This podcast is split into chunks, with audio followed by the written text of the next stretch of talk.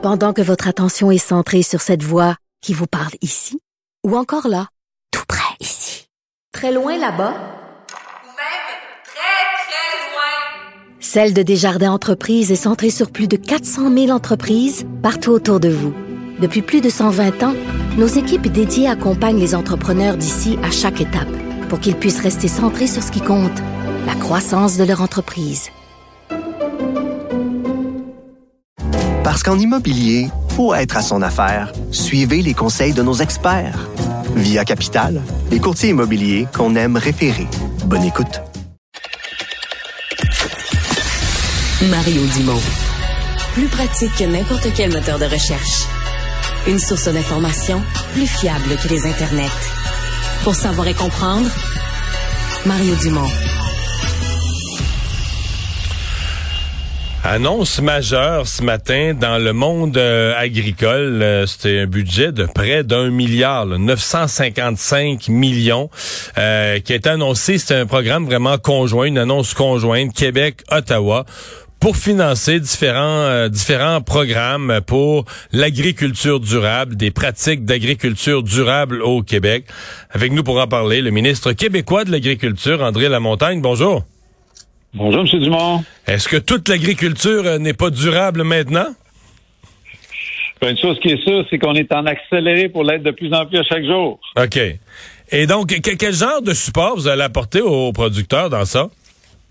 Ben, en réalité, une des, des- des- des- vraiment des belles choses là, dans cette entente-là, M. Dumont, c'est que on a fait reconnaître par le gouvernement fédéral tout ce qu'on a mis en place avec le plan d'agriculture durable, dont une mesure très importante qu'on appelle la rétribution, où on vient partager le risque avec les producteurs et les productrices quand ils adoptent des nouvelles pratiques qui sont meilleures pour l'environnement. Puis ce qu'on craignait, c'était que le fédéral arrive avec ses programmes, ses objectifs, puis ses cibles, puis ses façons de faire. Tandis que là, ils se sont vraiment embarqués avec nous, fait qu'il n'y aura pas de duplication, il n'y aura pas de problème de cohérence. Ils vont vraiment venir supporter les initiatives qu'on a commencé à mettre en place. Donc, l'argent du fédéral, l'argent du fédéral, plutôt que de dédoubler ce que vous faites, va vous permettre d'être plus généreux, de donner plus d'argent à travers les initiatives qui sont déjà en place à Québec.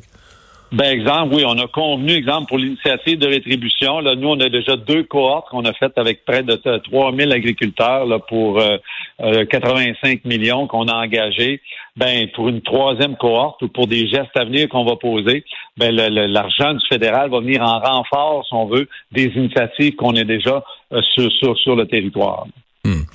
Les, euh, les, initiatives que vous allez financer, pouvez-vous nous en donner des, exemples un peu concrets? Vous dites, euh, on encourage, on partage le risque. Donc, l'agriculteur investit pour des nouveaux procédés environnementaux.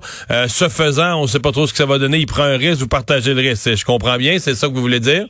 Oui, ben c'est la- cette initiative-là porte sur cinq, cinq grands objectifs. Il y en a un, naturellement, c'est la réduction des pesticides, la réduction de l'utilisation des fertilisants de synthèse, améliorer la santé des sols, améliorer la qualité de l'eau, puis aussi augmenter la biodiversité sur nos fermes. Ça, c'est les, les cinq grands objectifs, si on peut, du plan d'agriculture durable. Fait qu'il y a énormément d'initiatives que nous, on vient rétribuer pour permettre aux agriculteurs de s'engager dans des pratiques qui vont aider à améliorer ces cinq volets-là. Puis en même temps, ben, ils ont une rémunération en fonction du nombre d'hectares qui, qui, qui soumettent à ces nouvelles pratiques-là. là. Avez-vous l'impression quand même, oui, oui, il y en a qui, qui s'engagent dans des initiatives comme ça, mais je parle beaucoup des agriculteurs. Avez-vous l'impression qu'il y en a qui en ont quand même plein le dos de l'environnement, dans le sens que ça ça arrête jamais, ils se font dire toujours qu'ils en font pas assez, ils changent leur pratique à tous les deux ans. Euh, Est-ce qu'il n'y a pas un point où vous allez vous allez péter l'élastique? Euh? Ben, honnêtement, là, ce qu'on retrouve au Québec, c'est une mobilisation puis aussi euh, une cohésion de tous les acteurs sur le terrain. Parce qu'honnêtement, moi, pour être en discussion puis être témoin, quand on a des discussions plus larges au niveau canadien avec tous les territoires et les autres provinces, là, ben le, le- le Québec est vraiment une autre place. Puis on parle seulement tout, tout, tout d'une même voix, si on veut. Je regarde, tu sais, ce matin, euh, tu sais, Martin Caron, l'Union des producteurs agricoles, était présent à l'annonce. Après ça, a pris la parole. Euh, au Québec, au niveau de notre, notre- notre compréhension des attentes des consommateurs, des attentes sociétales, puis de l'importance d'accélérer la transition écologique, c'est là. Ça ne veut pas dire que des fois, la question de la paperasse, là, vous mettez, c'est un, un bon point, puis les demandes qui sont faites tout le temps à mon collègue du ministère de l'Environnement, c'est comment prendre soin de l'environnement, mais simplifier ça pour les agriculteurs les agricultrices. Ça, c'est tout le temps le, le grand défi, mais on lâchera pas le morceau là-dessus non plus. Là. Mais prenons juste, puis je sais, c'est toujours euh, l'environnement est toujours au nom des, des bonnes causes, mais euh, les producteurs, par exemple, dans le centre du Québec, là, je voyais qu'il y a de la mauvaise humeur autour du lac Saint-Pierre, euh, des, des, producteurs qui se font qui se font dire, ben tu peux plus cultiver ta terre, là, elle est trop proche d'une zone inondable, fait que t'as payé une terre, t'as acheté une terre, tout à coup t'as plus de terre, tu peux plus, tu peux plus cultiver. les gens là-bas parlent d'expropriation déguisée, l'environnement, il y en ont, tu sais, il y a un point de rupture où tu dis, ok, c'est bien beau l'environnement, mais je peux plus gagner ma vie, je peux plus faire mes affaires.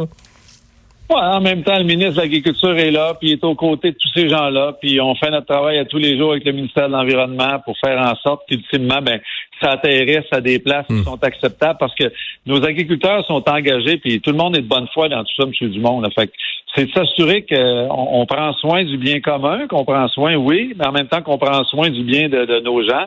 Mais euh, chaque jour, on est au travail pour faire que ça, ça arrive. Fait que moi, je suis quand même J'entends ce que vous dites, là, que des fois ça peut être frustrant, mais en même temps, il y a, vraiment une belle mobilisation. Puis, euh, les, les gens remettent pas en question euh, l'importance de ce qu'on cherche à faire avec, en agriculture au point de vue de l'environnement. Mhm. L'entente que le Québec a, signé aujourd'hui, que vous avez signé là avec avec le fédéral, est-ce que c'est parce que je croyais lire dans un document comme si c'était unique, est-ce qu'il y a juste le Québec dans le Canada qui a ce qui a pu signer ce genre d'entente là avec le fédéral?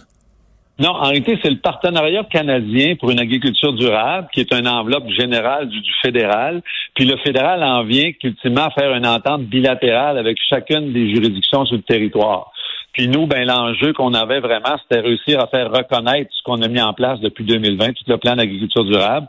Puis honnêtement, on a eu euh, vraiment de, une belle collaboration. Puis je dois vous dire euh, aussi qu'avec Mme Bibot, euh, tous les deux, ça fait le même temps qu'on est en poste, deux, deux ministres du Québec, on se parle souvent, régulièrement, puis on cherche tout le temps à, trouver des solutions. Fait qu'on a réussi à faire atterrir ça à bonne place. Mais c'est une entente que, ultimement, chacune des provinces vont venir qu'à signer leur partenariat canadien là, pour une agriculture durable. Pendant que je vous ai avec moi, il y a une frustration que que j'entends, euh, c'est dans le monde des produits de l'érable, avec le fait que on peut, c'est pas juste vous, là, je comprends que c'est un, état cheval entre le ministère de l'Agriculture et celui des, des forêts, mais que sur les terres publiques, plutôt que d'exploiter des érablières, on coupe de plus en plus des, des érables, on donne, on accorde des droits de coupe, alors que le produit se vend, la croissance, la mise en marché des produits de l'érable, et c'est des années de réussite magnifiques. Euh, est-ce qu'il n'y a pas quelque chose d'illogique? Euh, je comprends que bon, euh, le bois d'érable a une valeur aussi, mais est-ce qu'il n'y a pas quelque chose d'illogique quand on a une ressource comme celle-là sur des terres publiques? Là, on parle pas de, parle d'érablières ou d'érables qui sont sur des terres publiques. est-ce qu'il n'y a pas quelque chose de malheureux de couper ces arbres-là? Ben, je vous dirais, ce qui est important de comprendre, M. Dumont, c'est que jusqu'à il y a pas longtemps, dans les planifications du ministère de la Forêt, les agriculteurs, ça existait à peu près pas. Là. Puis aujourd'hui, il y a 18% de notre acériculture qui est faite en terre publique.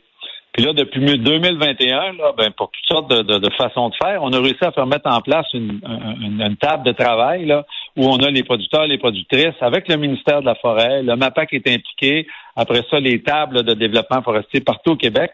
Puis là, ben, le ministère va arriver avec un, un programme, si on veut, là, pour faire de la place officiellement euh, aux, aux, acériculteurs dans, sa planification stratégique.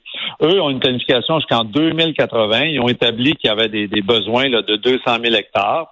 Puis écoutez, on est en 2023. Ben moi, j'ai bien, bien bon espoir qu'ultimement, ben, le ministère de la Forêt, avec ma collègue, là, Mme euh, Blanchette, ben, va arriver avec un, programme qui va réussir à accompagner l'industrie acéricole pour qu'elle fasse face à ces enjeux de, de développement qu'en même temps, ben, il y a cette coexistence-là, cette cohabitation-là là, entre les, les, impératifs forestiers, puis aussi après ça, le développement de l'industrie de l'érable, qui honnêtement, vous l'avez dit, depuis depuis un certain nombre d'années, là, et sur un air de lancer euh, exceptionnel.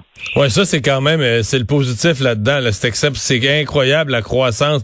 Je me souviens d'une époque où on parlait de ça, puis on disait faudrait si les gens connaissaient ça à l'international, les produits de l'érable, on en vendrait. Euh, il y a quelque chose qu'on a réussi à quelque part parce que l'augmentation des volumes qu'on est capable de vendre, d'exporter, c'est impressionnant. Hein? Puis, puis notre augmentation de production, puis il y a énormément de recherches qu'on fait ici au Québec. Puis aujourd'hui, un érable, ça produit euh, beaucoup plus que ça produisait il y a 10 ans, 15 ans, 20 ans. Fait qu'on est vraiment à l'avant-garde. Puis moi, j'étais à une mission économique il y a deux semaines au Japon. Puis honnêtement, j'ai rencontré, entre autres, le plus gros importateur de sucre d'érable, de granules d'érable au Japon. Puis il m'expliquait pourquoi il avait décidé de commencer, à faire avec le Québec. Puis il a mis le pied dans éradière de la Beauce il y a 25 ans. Puis il y a, eu comme une révélation. C'est notre plus grand supporter aujourd'hui. Mais on a des, beaux, des bons produits. Puis honnêtement, on a un travail. Les gens font un très bon travail ici au Québec pour mettre ça en marché. Pensez-vous avoir euh, des, des récriminations des pêcheurs de crabes? Parce qu'aujourd'hui, les bateaux partaient des quais euh, dans l'est du Québec pour la pêche au crabe, un des meilleurs produits euh, qu'on puisse qu'on puisse avoir, un des meilleurs crabes au monde qu'on a dans l'estuaire dans le golfe du Saint-Laurent.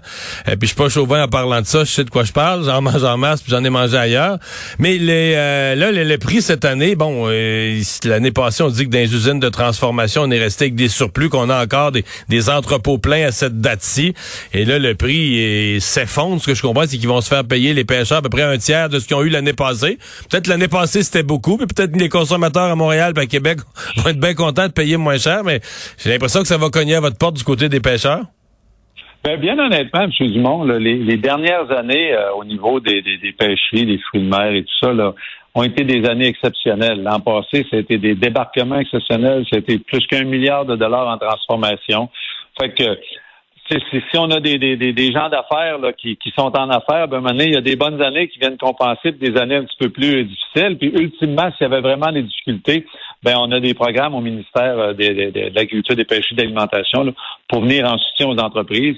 Mais euh, on sort de, de, de, très bonnes années là, au niveau des, des pêcheries là, pour, pour euh, nos gens au Québec. Là. Vous l'avez dit, nos transformateurs dans le secteur du crabe, l'an passé, ont eu ça plus difficile. Fait que cette année, on, leur souhaite qu'ils puissent rééquilibrer les choses, mais de façon générale, les dernières années ont vraiment été euh, très bonnes pour l'ensemble du secteur des pêches. Monsieur le ministre, merci d'avoir été avec nous. Au revoir, ben, André Lamontagne, ministre de l'Agriculture et des Pêcheries.